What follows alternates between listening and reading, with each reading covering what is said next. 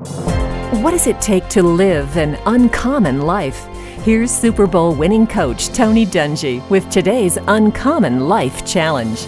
Greg Ostertag was a 7 foot 2 inch center for the NBA's Utah Jazz. He had a lucrative NBA contract, a beautiful wife, and three great kids. None of that, however, gave him pause when his sister called to tell him that her life depended on a kidney transplant and that he was her best chance at a match. I'll do it, Ostertag said. He knew that agreeing to donate his kidney could cost him his career and his health, but all Greg Ostertag heard was the love he had for his sister. Greg recovered from the surgery and went on to play seven more years with the Jazz. Greg's sister is healthier than ever, but what's most enduring is the example of mentoring he showed his fans, his team, his family, and most importantly, his sister.